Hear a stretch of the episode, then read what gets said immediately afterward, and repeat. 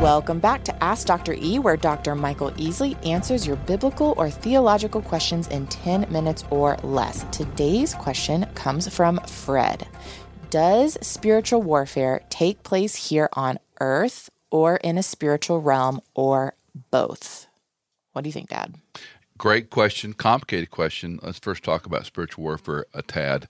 I would say, and not to sound too overgeneralized. So much of what's written on this topic is just contrived. Okay. And it really frustrates me when people get pulled into the spiritual warfare discussion.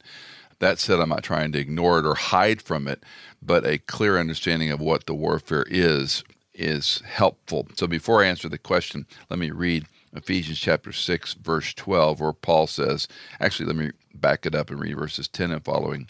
Finally, be strong in the Lord and in the strength of his might.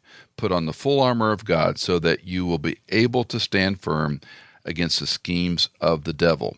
For our struggle is not against flesh and blood, but against the rulers, against the powers, against the world forces of this darkness, and against the spiritual forces of wickedness in the heavenly places.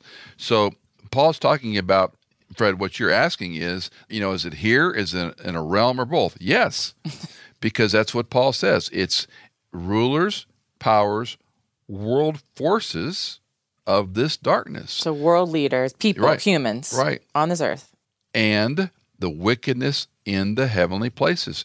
Paul also talks about rulers and principalities, and it's a little hard because we don't have the language in English to understand, but think of it like and this is a bad illustration, hang with me, three spheres above us. Each sphere, there is spiritual warfare going on.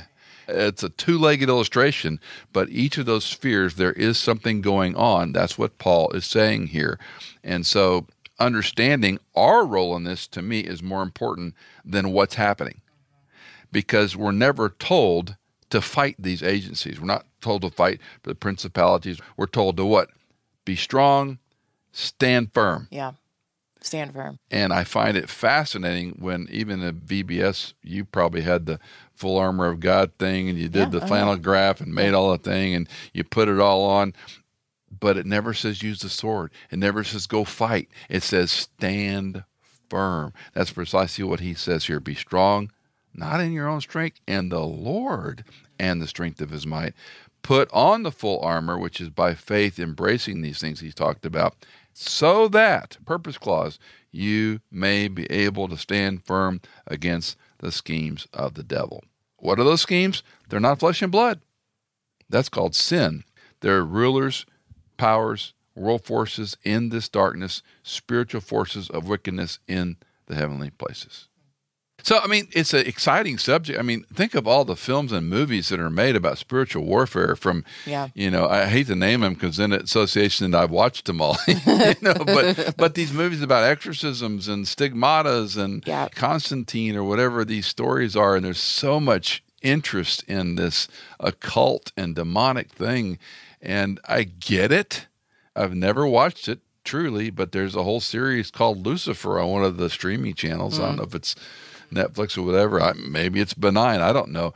People are fascinated by this yeah. stuff. Stand firm.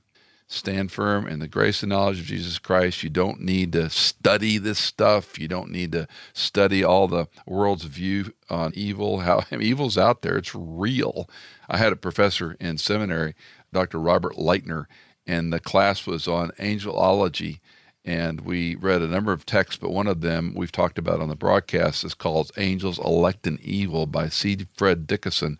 It's still a great text, but Dr. Lightner had a transparency in those days. We didn't have, you know, yeah, yeah, yeah, as a transparency uh, yeah. on an overhead yeah. projector, and it was the line drawing of Satan brooding over hell, and it was red in this dark, heavy color, and he said, "Gentlemen," because it was mostly men in those days, gentlemen, whenever you talk about Satan, he is smart enough to use it to his advantage, even if you're teaching it from the Bible. And I've never forgotten it. It was a vivid recollection, and it's a good reminder to all of us study the true thing, not the counterfeit. Mm. So, spiritual warfare is a fascinating subject. I do think it's important. I do think it's present in our churches today, in our world, certainly in our politics. There is so much evil in our political powers around the world, including our own country. So, be wise, but don't focus on that.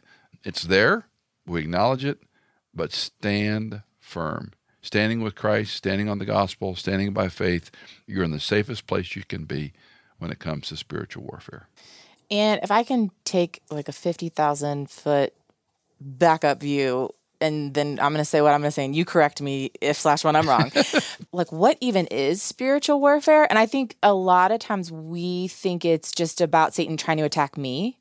And really, at the end of the day, spiritual warfare is about Lucifer and his army of angels. They know God's plan of delivering humanity through Eve's seed, like they know God's ultimate plan of Christ coming to earth, sacrificing his life, giving us the ability to be reconciled with God and his second coming. And so, wouldn't you say, big picture, spiritual warfare is just about Lucifer and the fallen angels trying to do whatever they can to thwart God's ultimate plan. It's a big part of it, but you have to keep in mind that, you know, he is the father of lies, he's the deceiver, he's the tempter. Yeah. From the beginning, he's tempting the woman in the garden. Yeah, and not saying it doesn't so, impact us individually, but right. that's the big picture. It's not right. Satan just is trying to attack you to ha- make you have a bad day and to what you know it, this is an overemphasis in my opinion on the role of satan because he can't touch me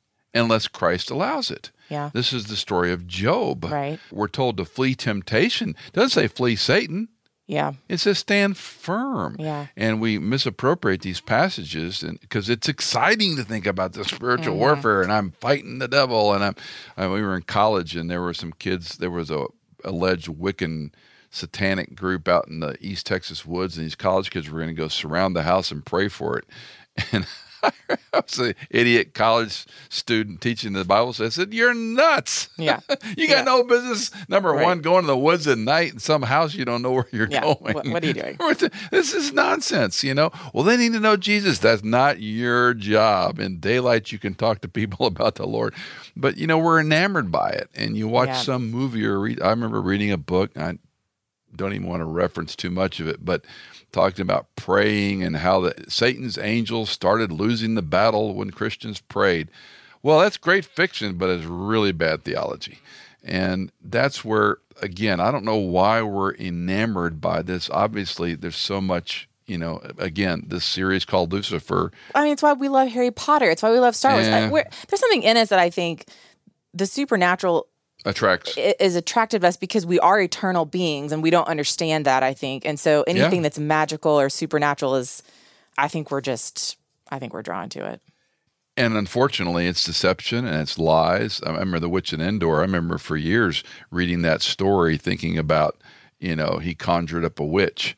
And i was thinking it was at emmanuel uh, back at the church in D.C., and someone corrected me, and I was so appreciative they did.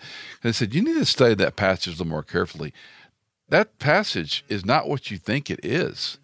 And I remember going back and pulling out my Hebrew text and dusting it off. And what's striking there is this witch was shocked, not because she conjured up Samuel, it was all fraud. And when Samuel came up in this vision to correct, it's freaking her out. Yeah. Going, ah, she's yeah. freaking out because it was all a charade. Yeah. Now, can people conjure up demons? I don't even care. Uh, I think you should focus on Christ. Yeah. Keep your eyes Run fixed on the author and perfecter of life. And what child is not afraid of nightmares and demons when you're every one of us? I know. Every one of us. Yeah. I remember as a kid praying, you know, I was afraid of the devil and praying, Jesus, help me, protect me. I remember my dear mother saying, if you pray to Jesus, you know, the devil will flee from you. Well, she wasn't all wrong, but our position in Christ is more secure. Spiritual warfare is real, it's there, it affects world powers, it affects people who don't know Christ, and I think it can influence. We can be tempted. Money, sex, and power, lust of the flesh, lust of the eye, the boastful pride of life. That was the fall in the garden. That's the continual struggle today. So as long as we give in to those voices, we are being tempted and succumbing to our temptations. Well, if you've got a question for Dr. E, call us, text us, email us. We would love to hear from you. Ask Dr. E is part of the Michael Easley in Context ministry. You can find more shows and biblical resources at michaelincontext.com. Ask Dr. E is produced by me, Hannah Seymour, mixed and mastered by Sonomorphic, and music composed by Jason Germain.